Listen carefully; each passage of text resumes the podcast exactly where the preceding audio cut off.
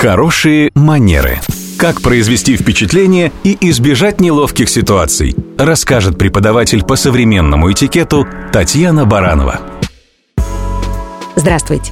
Этикет это, конечно, хорошо, но элементарная физиология свойственна всем. И далеко не всегда она играет нам на руку. Например, в компании или на встрече вдруг вы начали икать. Или в каком-нибудь публичном месте, театре, например. Вам захотелось чихнуть или откашляться. Как поступить в этой ситуации?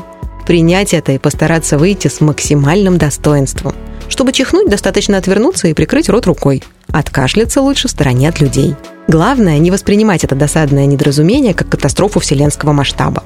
Лучше всегда помнить, что совершенных людей нет, и все иногда зевают и кашляют. Но делают это тактично и с уважением к окружающим. Это и есть хорошие манеры.